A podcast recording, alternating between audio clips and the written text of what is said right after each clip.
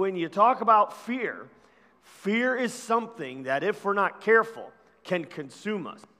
Worry and anxiety is something that can plague us every day.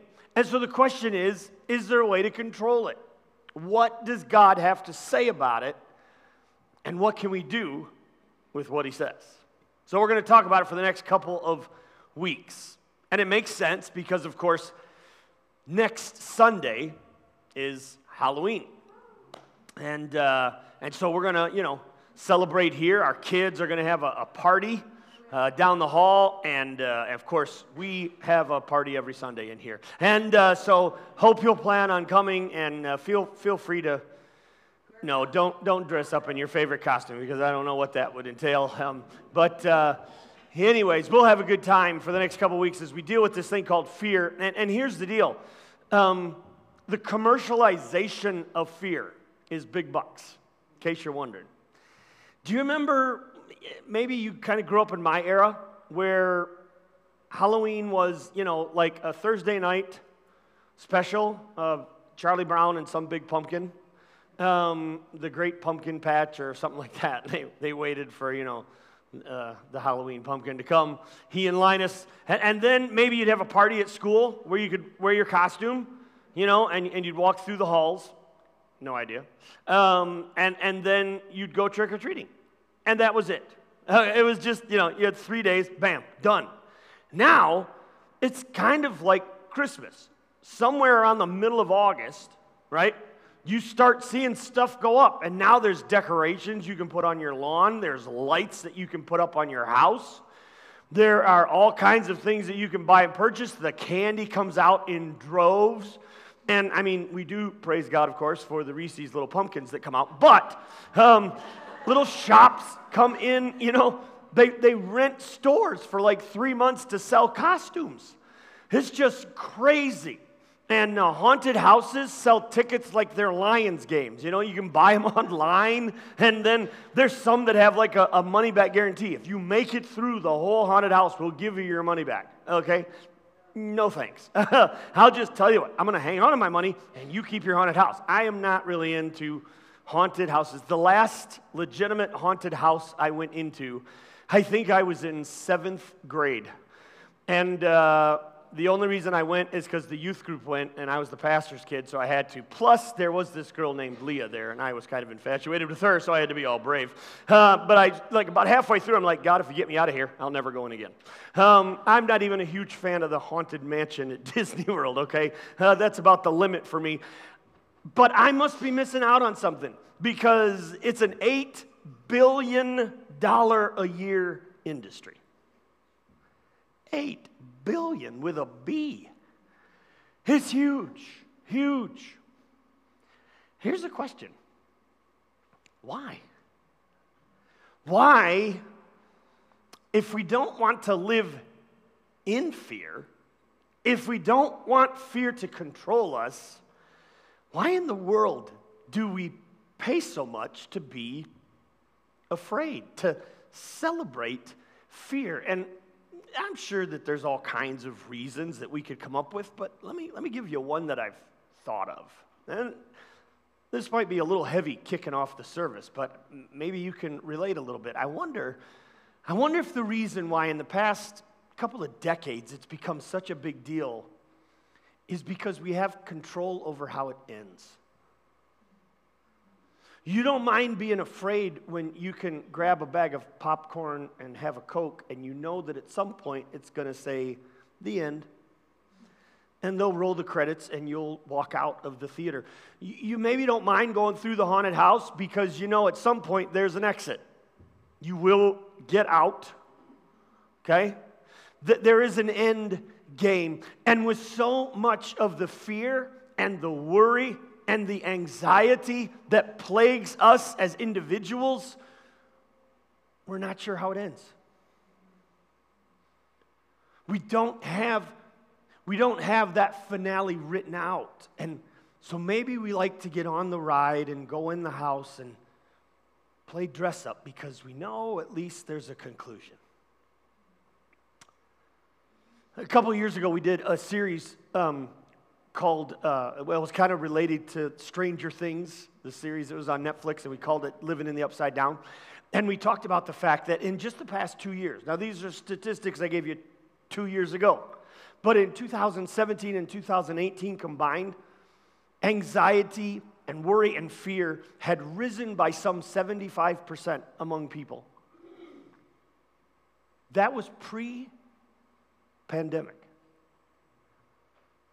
Even in that, even though it had risen so much, still when they asked people in 2019, how many of you are somewhat, at, at some point, you're kind of overwhelmed by your fear and your anxiety and your worry?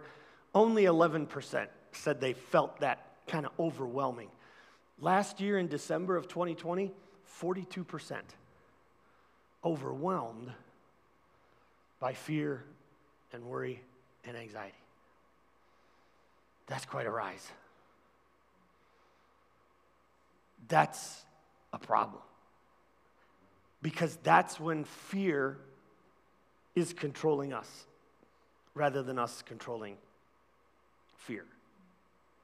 Now, here's what you need to understand some fear is good, right? I mean, I mean fear fear has kept some of you from like making a wrong decision. Fear has uh, fear has kept you maybe from making the wrong financial move. Fear can sometimes keep you from injury. Okay? I'm not going to climb up there and jump down off that because I fear I might break my and it saved you from, wait for it, breaking your leg. Okay? So there, there's some fear that's good, isn't there? But, but here's the deal fear is a byproduct. Fear is a byproduct, and, and that's what we need to understand. Fear is a byproduct of our own accumulated knowledge and experience, and then that is projected into the future. Let me say that to you again. Fear is a byproduct. Fear is a byproduct of our ability to accumulate knowledge and project it into the future. Now, this is an awesome gift of God. We would love to say, just live in a world with no fear. But the truth is, that byproduct of our ability to accumulate knowledge and project into the future, live in a nation where we benefit from that kind of thinking, right? There, there were people who founded this country and, and and they accumulated their own knowledge and experience, and then they kind of projected into the future of what could be. Now, they had no idea how it would all work out, but we benefit from that. Last week, middle of this service, right? Everything went dark. Boom. All of a sudden, we lost power. And what you realize at that moment is how much you rely on the power that you have, the electricity that we take for granted. I mean, we lost everything. We lost all the electrical instruments, we lost the PA, we lost the cameras, we lost the, the TV sets, we lost the lights, we lost the heating and cooling, we lost it all. And you rely so much on that. How'd that happen? Accumulated knowledge projected into the future. And some guy was like, you know, I think if I do this and this, we might have power. I might be able to light this thing up.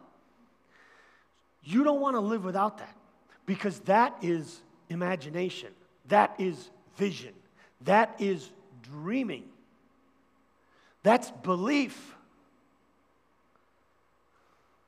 That's, I can't wait. You ever say that? Oh, I can't wait. I can't wait. Some of you getting all ready for next Saturday, right? U of M, MSU, big game, big game. Undefeated. I can't wait. What are you doing? You're basing that on the knowledge and experience you've had of those games pretty, pretty good before, and now they're undefeated, and you're looking forward. You're kind of thinking, this could be fun. This will be a good time. Maybe you've got something you're going down to Little Caesars Arena for a game or a concert or something. I can't wait. Maybe it's a vacation. I can't wait. What is that from? It's from your accumulated knowledge, and you are projecting it into the future. That's awesome. That's belief. That's imagination, vision, dreaming. The other side, though, is eh, what if? Boy, what if? I guess I'm looking forward to vacation, but what if it rains every day? What if? What if? What's that? That's leaning and playing into our fear, right?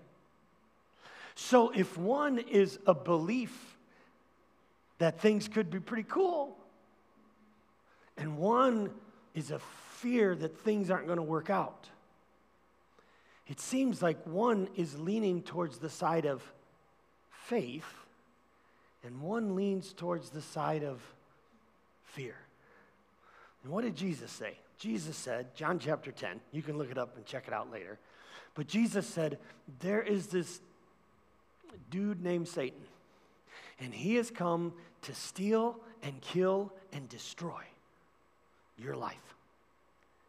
But I have come to give you life and life to the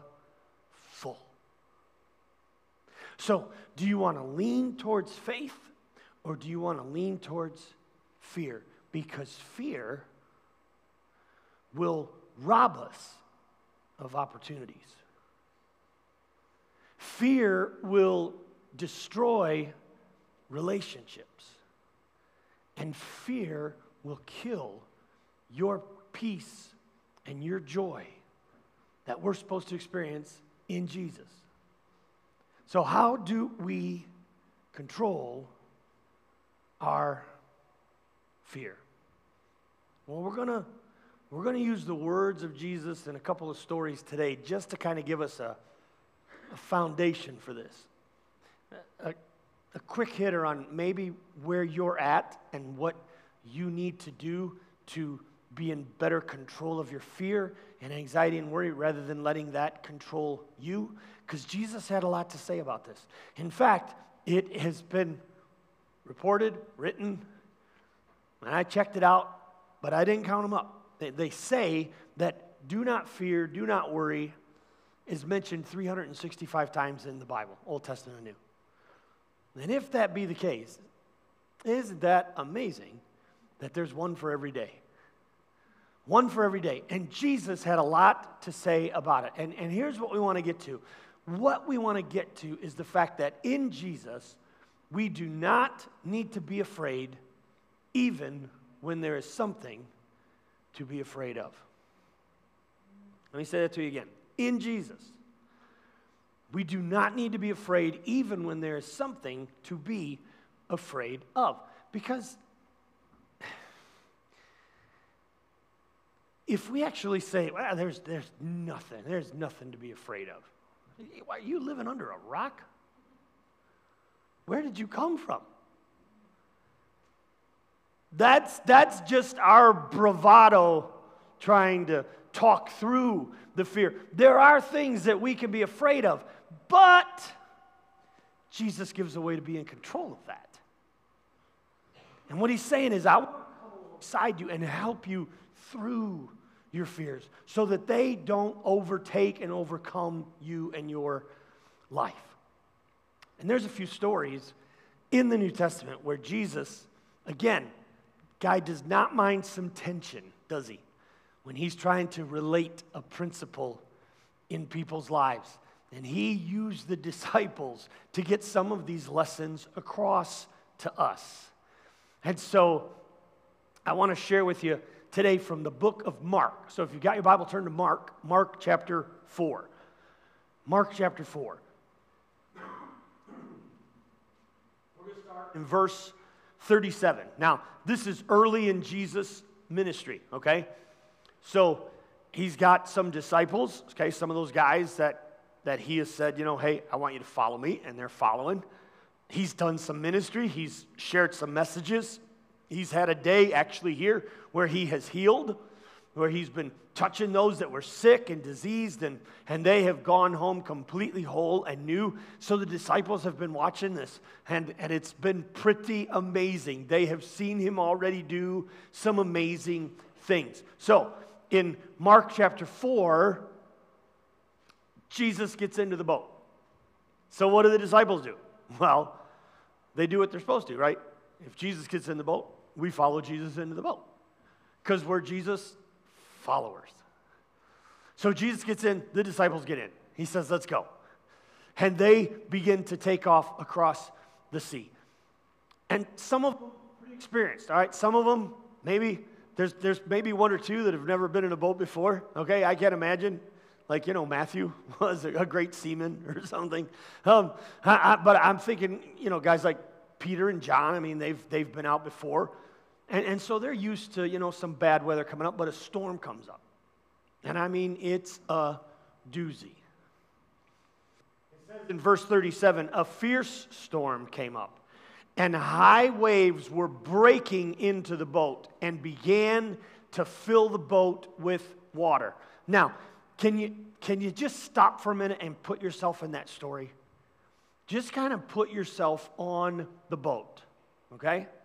So, and I know some of you maybe, you know, church is a new experience and, and or, or you're coming back to church after a while. So just imagine you're on a boat. Now, not a yacht, okay? You're on a boat of about 2,000 years ago, so it's wooden, right? And it's not a huge ship. I mean, this is a boat that these guys can handle and take care of. But they're on this boat, and this storm comes, and the water is breaking over the stern of the boat. Okay? I mean, it's just coming, the boat is going, whoosh, water's coming over there. Have you ever jumped on YouTube and watched like huge waves that come ashore or come over boats or something? It's kind of awesome, as long as you're not there in it. Um, and uh, so, so these huge waves are coming in, and the boat's beginning to fill with water. What, what happens when that happens? The boat begins to sink, okay? So, for those of you that grew up in church, forget the flannel graph, okay? It's not, you know, Jesus and the disciples looking all like Hollywood movie type, you know. No, they're soaked to the bone. And the water is matting their hair down against their face. And what happens? I mean, come on, you've watched enough. You know, have you ever seen The Perfect Storm with George Clooney? The storm comes up. What are they doing? Are they talking to each other in normal voices? Hey, I think we should go over here. No, they're screaming at each other I mean, you have to yell in order to be heard above the storm. And so the disciples are yelling. And at first they're barking out orders, trying to maintain control. But then they realize we are in trouble. And so they go down to wake up Jesus. Jesus was sleeping at the back of the boat with his head on a cushion. Heavy sleeper, okay? I mean, do you have in your marriage, is there one of you that can sleep through the storm and another that cannot? You know, he wake up at anything that happens. Jesus is sleeping through this whole thing. And they come and they wake him up. They're yelling, okay? They're not, I, I don't think this is, hey, uh, Jesus, no, they're soaking wet. They're starting to actually get a little cold, right? If you're out in the water, and even if it's not that cold, you start to get chilled. And they're like shaking Jesus. Jesus! They're yelling at him. You got to wake up. And they say, Teacher, don't you care that we're going to drown? We're going down, Lord. The little string quartet has started playing on the deck. Help! They're yelling. When Jesus woke up, he rebuked the wind and said to the waves, Silence, be still. Suddenly the wind stopped and there was great calm. Then he asked them, Wait for it. Why are you afraid? Why are you afraid? Well, see, Jesus, um, before you said all this, there were these waves coming over, and I don't, you see that up there? Yeah, that's, that's water, so high. And what we are thinking is, boat goes down. I'm not that strong a swimmer, so we are thinking we might drown. What do you mean? Why are we afraid? Then he gives him the next key statement, right? He says, Do you still have no faith? Do you still have. Is he crazy? No, here's the thing he's not crazy, he's not panicked. Did you notice that? And when they woke Jesus up, he woke up with a shake. What? What's going on? Is that how you wake up when somebody wakes you, startles you? What? What's wrong? Nothing. I had to go to the bathroom. Okay. Jesus just woke up, no cray cray, no panic, right? He just says, Peace be still. Listen, in the craziness of your life, God's not panicked. God is not panicked. And, and let me give to you just a point to kind of mull over here with this story. Here's, here's, here's the main thrust of this one get Jesus to the front of the boat. Where does it say Jesus was? He's in the back sleeping. They're like, uh, Jesus, we need you out here.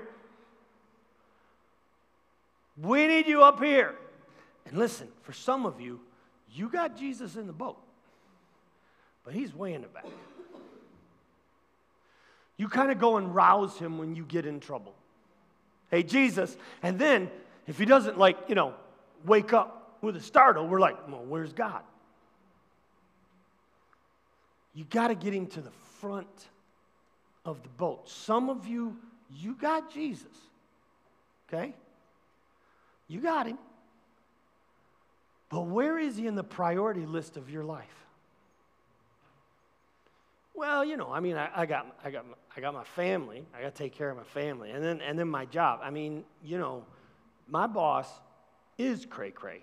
And if I don't do exactly what they want, I lose my, you don't want me to lose my job. So I got my job here. And then I've got, well, you know, I mean, we got, I got these friends. I've had them since, I mean, we basically grew up together and, and i got so i got you know i mean it's so limited because this cray cray boss is making me work all the time. And so my social life you know it's very limited but when it happens i got i got that. And then you know i've just i've got these things and, and i don't mean to put them in front of you but it's just the way life has kind of happened. And all of a sudden Jesus used to be at the front, and now he keeps backing up and backing up and backing up and backing up. And why don't I hear from God? Because you don't put yourself in a position to hear from God. You're so busy screaming at the wind and each other. You need to get Jesus back to the front of the boat. Where is he? When it comes to the priority of your life?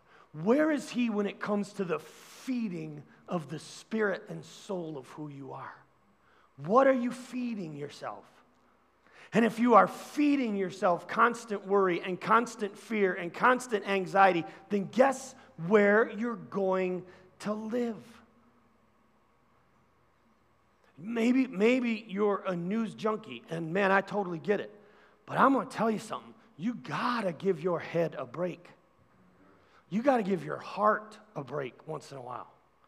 Because if you just go 24 7 news, hey, I'm, I'm all for it, man. I'm, I'm, I'm there with you. I, I like the way, you know, the fact that you could turn something on and when something happens half a world away, bam, we've got information on it. They got coverage. Awesome. But once in a while, you got to go click because otherwise, you will just be filled with all of a sudden, it's not just the anxiety of your heart, your life, your family, it's the anxiety of people a world away. And there's nothing wrong with taking on some of that care and some of that burden. When you hear that there have been 17 missionaries abducted in Haiti, you need to take on a little bit of that burden. We need to take on to that our, our make it our prayer. We need to pray that God would intervene on behalf. I mean, you could only imagine. But I'm going to tell you 24 7, if you just go from one thing to another, you've got to give your heart a break. What are you feeding into your mind? What are you feeding into your heart? And is it laying on top of, on top of, on top of, layer after layer of anxiety and care? Is there any chance that Jesus has kind of been relegated to the back of your boat? Now, I got good news. He ain't in because he was 100% man. And then he woke up and he was 100% God. and he said, Peace be still, and bam, it was over. But it is possible for us to kind of just push him to the back, layer after layer. And sometimes, sometimes, let me, let me say this to you sometimes you don't even mean to do it. It's not something that you purposely are like, okay, you know what? I'm, I, I need to actually shift Jesus back a couple rows. We don't say it consciously, but as you look at your life, is there any chance that you are filling your life with all kinds of things that are adding to your worry, your fear, your anxiety? And you need Jesus to come back to the front because that's where he says, hey, knock it off. That's where he says, peace, be still. When he gets to the front of the boat. Now, it's interesting, isn't it? The next verse says the disciples were absolutely terrified. You thought they were scared of the storm. Oh, oh, what about the guy who controls the storm? They were terrified. And they asked each other, Who is this guy? Who is this? Even the winds. And now they'd already seen him heal the sick and the blind, and they'd seen him do some miracles and change some water into wine. And but this was like, what in the world have we lined ourselves up with? But at the same time, all of a sudden, their confidence in the one who could control the storm was greater than their fear of the storm. Get Jesus to the front of the boat. Now, let me, let me share with you another story here, real quick. Uh, a little bit later, some time has gone by. They've, they've experienced quite a bit more with Jesus. And now, actually, in this same day, they have found out that John the Baptist has been killed. And it's been pretty, pretty gruesome, okay? I mean, they know enough about the details. We know the details, right? Well, you can imagine that John's disciples, who had already had some discussion and discourse with Jesus and his disciples, they had come and told him John the Baptist is dead, and they, they told him how. And Jesus actually kind of removes himself for a bit. And so you can imagine the disciples just kind of talking. Some of those disciples had actually been disciples of John the Baptist before they started following Jesus. This is the info they get in the morning. The afternoon comes when Jesus comes back from his seclusion. All of a sudden, there's a crowd of people, and the crowd just grows and grows and grows. And pretty soon, it's thousands of people wanting Jesus to do what Jesus does. And so, he heals, he speaks, he shares. And good part of the day has gone by, and the disciples are like, I think these people are going to start falling off because they're getting hungry. And so they go and say to Jesus, Hey, uh, we probably need to feed these people. Maybe we should just send them home. And Jesus says, You feed them. And they're like, Well, that'd be great, but we don't have any food. So Jesus says, Get what you have. This is when they find that little boy's lunch. And they bring the little guy and his lunch to Jesus. And Jesus blesses the food, gives thanks for it, and then breaks it. And he puts it in their baskets and he says, Pass it out to the people. And the disciples go, and you want to know what happens? They never run out of food. They just keep reaching in and going, I mean, they're pretty sure they knew what Jesus put in the basket. But every time they reach in, there's something else. And they're just kind of like, I mean, you can imagine. And then finally they get it. We ain't ever going to run out. And in fact, they had enough so that each one of them had one basket of leftovers. So now it's getting even later in the day. Jesus walks them down to the boat. Now, can you imagine what some of them are thinking? Wait a second. We've ridden on a boat with him before. I'm not sure I want to do this again. So Jesus says, No worries. I'm going to go dismiss the crowd.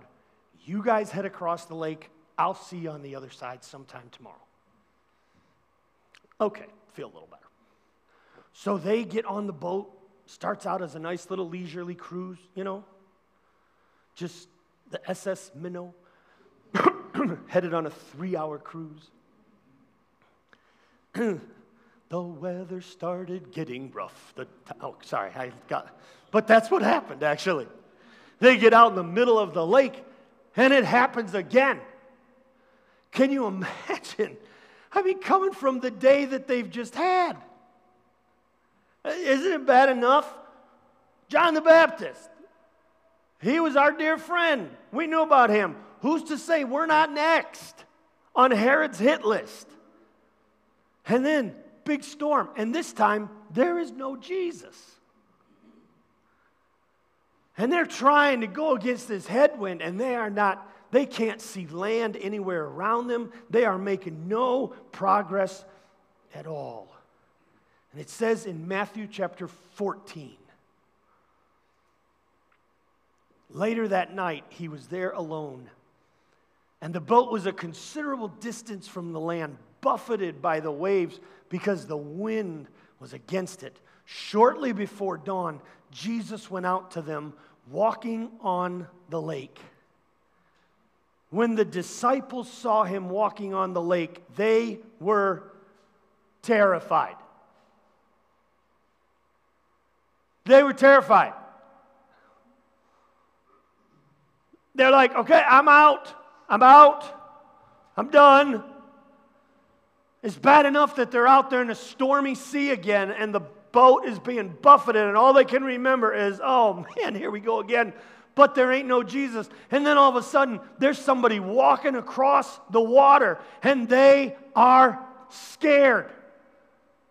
And at this point in time, maybe even one or two of them are really glad that their clothes are soaking wet, if you know what I'm saying. They are scared, they are nervous, they are terrified. In fact, in Mark, most people think that Mark wrote his gospel from the story of Peter, that Peter was the one relating to John Mark this firsthand experience. And, and Peter describes it, and Mark describes it as fear upon fear. A fear that had never been experienced because all of a sudden, that is a ghost walking on the water. And then what happens?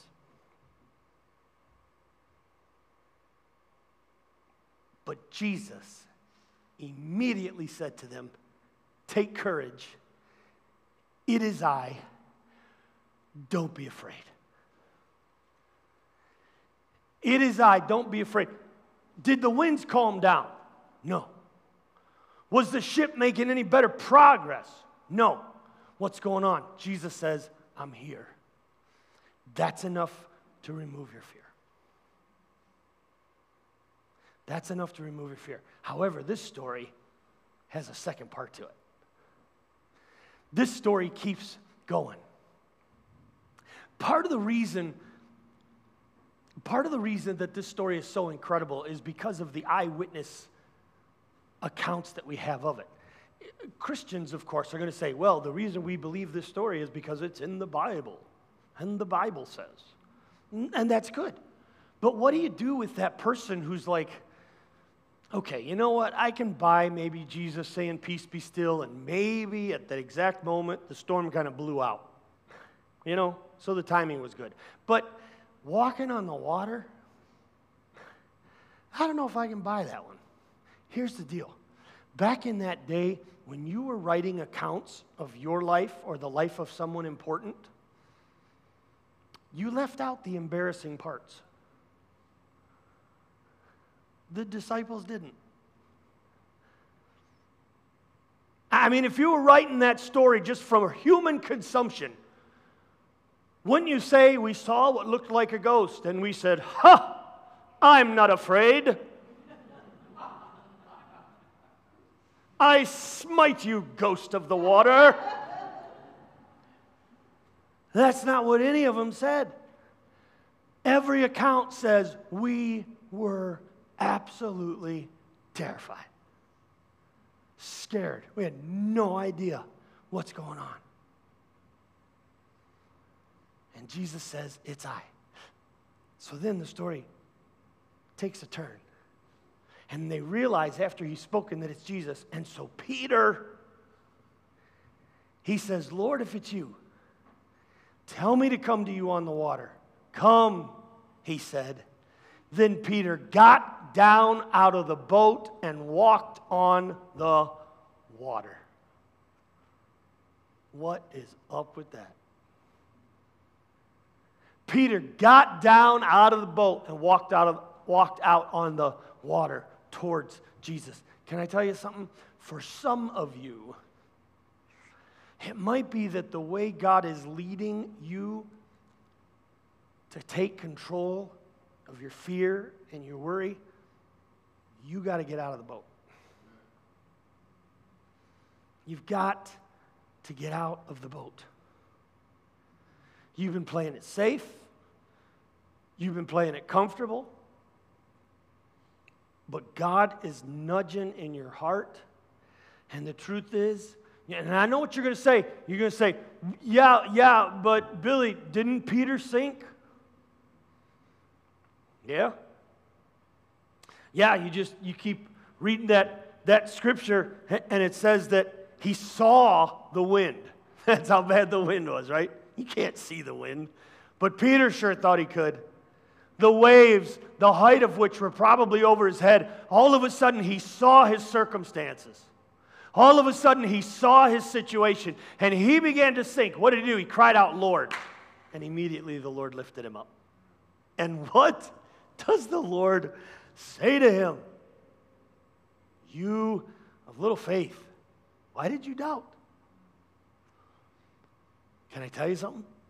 You want to know what Peter did? You want to know what Peter was able to talk about for the rest of his life?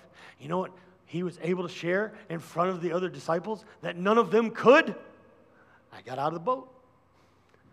And for a few moments, I was walking on the water.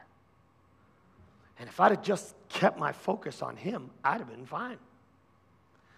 How many of you guys on the water?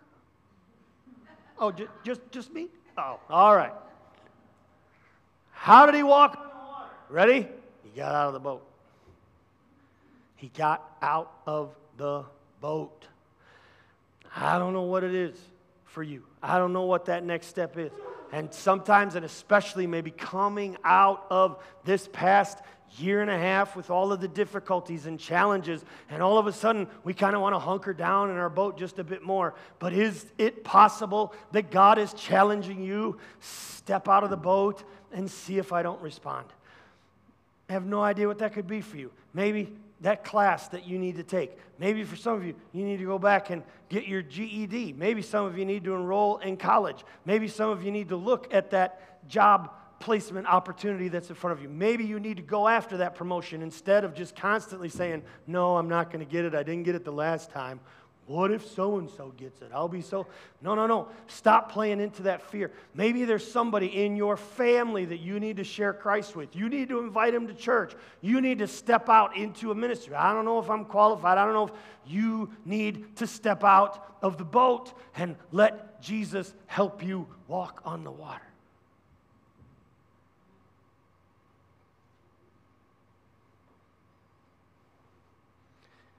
And as, as I thought of it, it's interesting. Um, our, our church anniversary is like the second week in November. We haven't done much with it because, you know, it's kind of like 67. I don't know. It's not one of those, you know. You celebrate the big ones, right? So when we get to 70, we'll have a big hoopla. But I got thinking about it, walking around this building, realizing that the reason we enjoy this is because 67 years ago, a group of 10 or 11 people met in a little old rickety schoolhouse on Eureka and said, Yeah, let's give it a shot.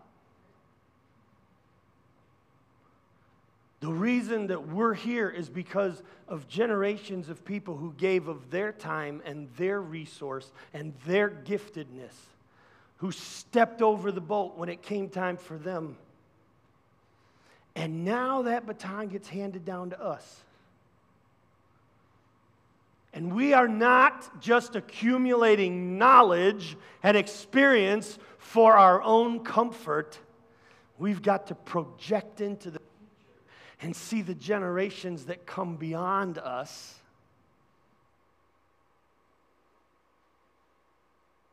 say, well, Billy, I think the Lord's going to come. Yeah, yeah, so do I. But you know what? They've been talking about that for 2,000 years. You want to know what? The Lord is gracious concerning his promise, not willing that any should perish. And he so wants other people to come to know him. And so until he comes, or until he calls you and I home, we've got to be about our Father's business. And it's time for us to give of ourselves and our resource to make it happen for the next generation. Because we stand on the shoulders of the people who came before. And even some of you. I mean, honestly, some of you were part of a vote a number of years ago that said, you know what, let's, let's put up for sale our comfort zone. And trust me, I, that was my comfort zone. Been my comfort zone all my life. And here's the deal sometimes, if you look back on everything that it took for you to get where you are, you might be like, eh, I don't know if I'd do that again. But when you're reflecting, look at the faithfulness of God and how He took you from where you were to where you are, then it should the resolve we need to step out of the boat. All right. I got to be done. So, can I give you one more? The end of that story is pretty cool. And when they climbed into the boat, when who climbed into the boat? Jesus. He brought Peter with him. Because Peter was sinking. You know what Peter said? Lord. And Jesus reached out and saved him. And it says when they both got in the boat, the winds calmed down. It was still blowing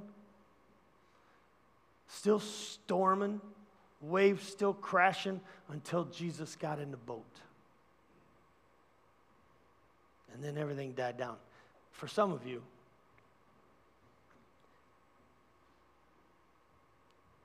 you need to invite Jesus into your boat. I've been on a few boats in my life. I've been on some really nice boats. I'll tell you this I've never gone uninvited. I didn't just go down to the marina and wind out or grow eel, go up to somebody's boat and say, hey, coming aboard. Got to be invited. Got to be invited. Been on some nice boats down in Florida. Had to be invited. Even my wife was like, You can't invite yourself. Got to be invited. You want to know what? It's the same thing with Jesus. In fact, he says in Revelation chapter 3, verse 20, I stand at the door of your heart and I'm knocking. And if you will open the door, if you'll invite me in, he says, I'll come in and I'll have a meal with you. You say, well, what is that? That's relationship. That's relationship. As much as I love Outback Steakhouse, I have never gone there and then just told the hostess, I'm with that table over there, and pulled up a chair and sat down. Can I join you? I just want to share a meal. You know, I know you're celebrating, it looks like you're celebrating somebody's birthday. Great. I just want to, I just want a steak. Just looking for some cheese fries, that's all. Doesn't work that way, does it? When do you eat meals together with, with people you have a relationship with? That's why Jesus says, I, I want to come in and have a meal with you. I want a relationship. I, I don't want I don't want to be a responsibility. I don't want you to look at me as a religion. I want a relationship. And when I have a relationship with you, that's when I can help you control and even to a certain extent overcome the fear. But if it's just a religion, if it's just a responsibility, that's not why I'm knocking on the door. And for too many people, it's just about the religion. It's just about, it's just, here's my list of things to do, and oh, I gotta, I gotta do the church thing, because that's what I do. But it's not about enhancing the relationship, it's just the responsibility. We're missing out. Jesus says, I'm, I'm knocking at your door, and I in. Now listen, listen to me. Share a couple of uh, Baptist things with you here, all right? Can I do that? Here's, here's one thing when you open a door, he comes in. Here's what you need to know he stays. Okay? You mess up, he's not running back outside the door. Oh, I'm out. You messed up. You open the door, he comes in, he stays there. You may have relegated him to the back. You may need to get rid of some of the clutter that you've put in front of him, but he's there. He's there.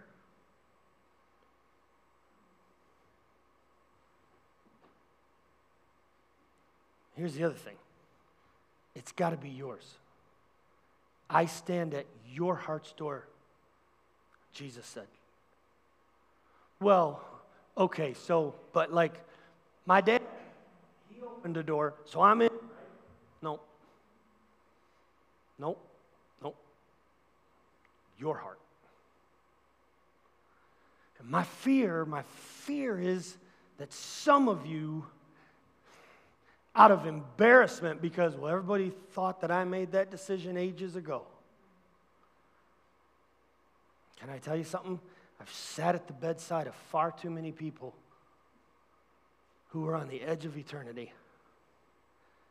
And I know that I know that I know that I know it makes a difference when you know Christ. Makes a difference. Don't mess with that invitation. Let him on the boat. Let him make a difference. So, Peter, at the end, I'm wrapping up. I'm done. 1210. We're out of here. Go eat. Peter gets down near the end of his life and ministry and he's writing. Dude messed up in two boat stories, right? I mean, he was scared in both of them. You want to know what he says, though? At the end of it, even though he, he, even though he hadn't quite conquered his fear yet, even though, even though there's that story of him being so scared of his surroundings and circumstances that he, you know, cusses up a blue streak in front of a middle school girl to prove that he's not with Jesus.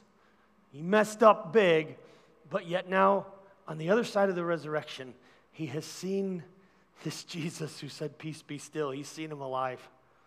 And now he is transformed in courage and power. And so he gets down near the end and he's writing to followers of Jesus and he says, Hey, let me, let me just mention something to you. And the earlier you get this, the better. Cast all your care upon him because he cares for you. Cast all your fear, all your worry, all your anxiety, put it all on him. He cares for you. He cares for you. Let him in. Bow your heads together with me in prayer. I wonder as we wrap up today, maybe you're here with us. Maybe you're watching with us online. And if you were honest enough, you'd say, I don't know if there's been that moment when I have said yes to Christ. I don't know if there's been that moment when I invited him to come into my heart and be my Savior. You can make that decision right now, right here, wherever you're at. Peter cried out, Lord, and he was saved. Paul wrote the same thing in Romans chapter 10 when he says, Whoever calls on the name of the Lord will be saved. Jesus says, I'm standing at your heart's door. I just need you to open the door and let me in. If you want to do that today, if, if that's a decision you want to make in your life, then I want to lead you in this prayer. There's nothing earth shattering about the prayer. You can pray your own. But if, if that's a decision that you want to make, you want to know that Christ lives in you, you want to know that when you call on Him, He listens, then I want to lead you in this prayer. Just simply say this. You say it in your heart. You don't need to say it out loud. Dear Jesus, I do believe you are who you say you are. I believe you loved me, you died for me, you rose again for me. Come into my heart, forgive my sin, and save me. I make you the Lord of my life. If you prayed that prayer today, we believe that you were born again. And just in the quietness of this moment with our heads still bowed, would you just slip up your hand and say, Yeah, that's me today, Billy. I prayed that prayer and I invited Christ to come into my life. God bless you. Just slip it up and put it down. That's me today, Billy. I prayed that prayer and I invited Christ to come into my life. If you're watching with us online, our online platform has a tab that's come up. You can hit that button. It says, Today I accepted Christ. But let us know of your decision. We believe it's the greatest decision you could ever make. Because now he's in the boat, he's in your life. Father, thank you that when we call on you, you listen you respond. You, you don't always respond the way we'd like. And Lord, we live in a world that is seemingly not getting any better. And it could be easy for us to be inundated with just the fear and concerns of living in this day and age, let alone the, the personal difficulties and challenges that each person listening today faces. But Lord, if there's one thing we can grab from these stories, it's that we don't face them alone. It's that your presence makes a difference. But it's also the priority that we give your presence. Lord, for those today who have accepted you as their personal Savior, I, I ask that you do something in their lives in the next few days in a tangible way to help them realize the importance of the decision they just made. And for all of us, Lord, who have known you, no matter how many years it has been, may we endeavor to walk in the newness of life that only comes from a relationship with you. Thanks for meeting with us here today in Jesus' name. And all God's people said, Amen. Amen. Amen.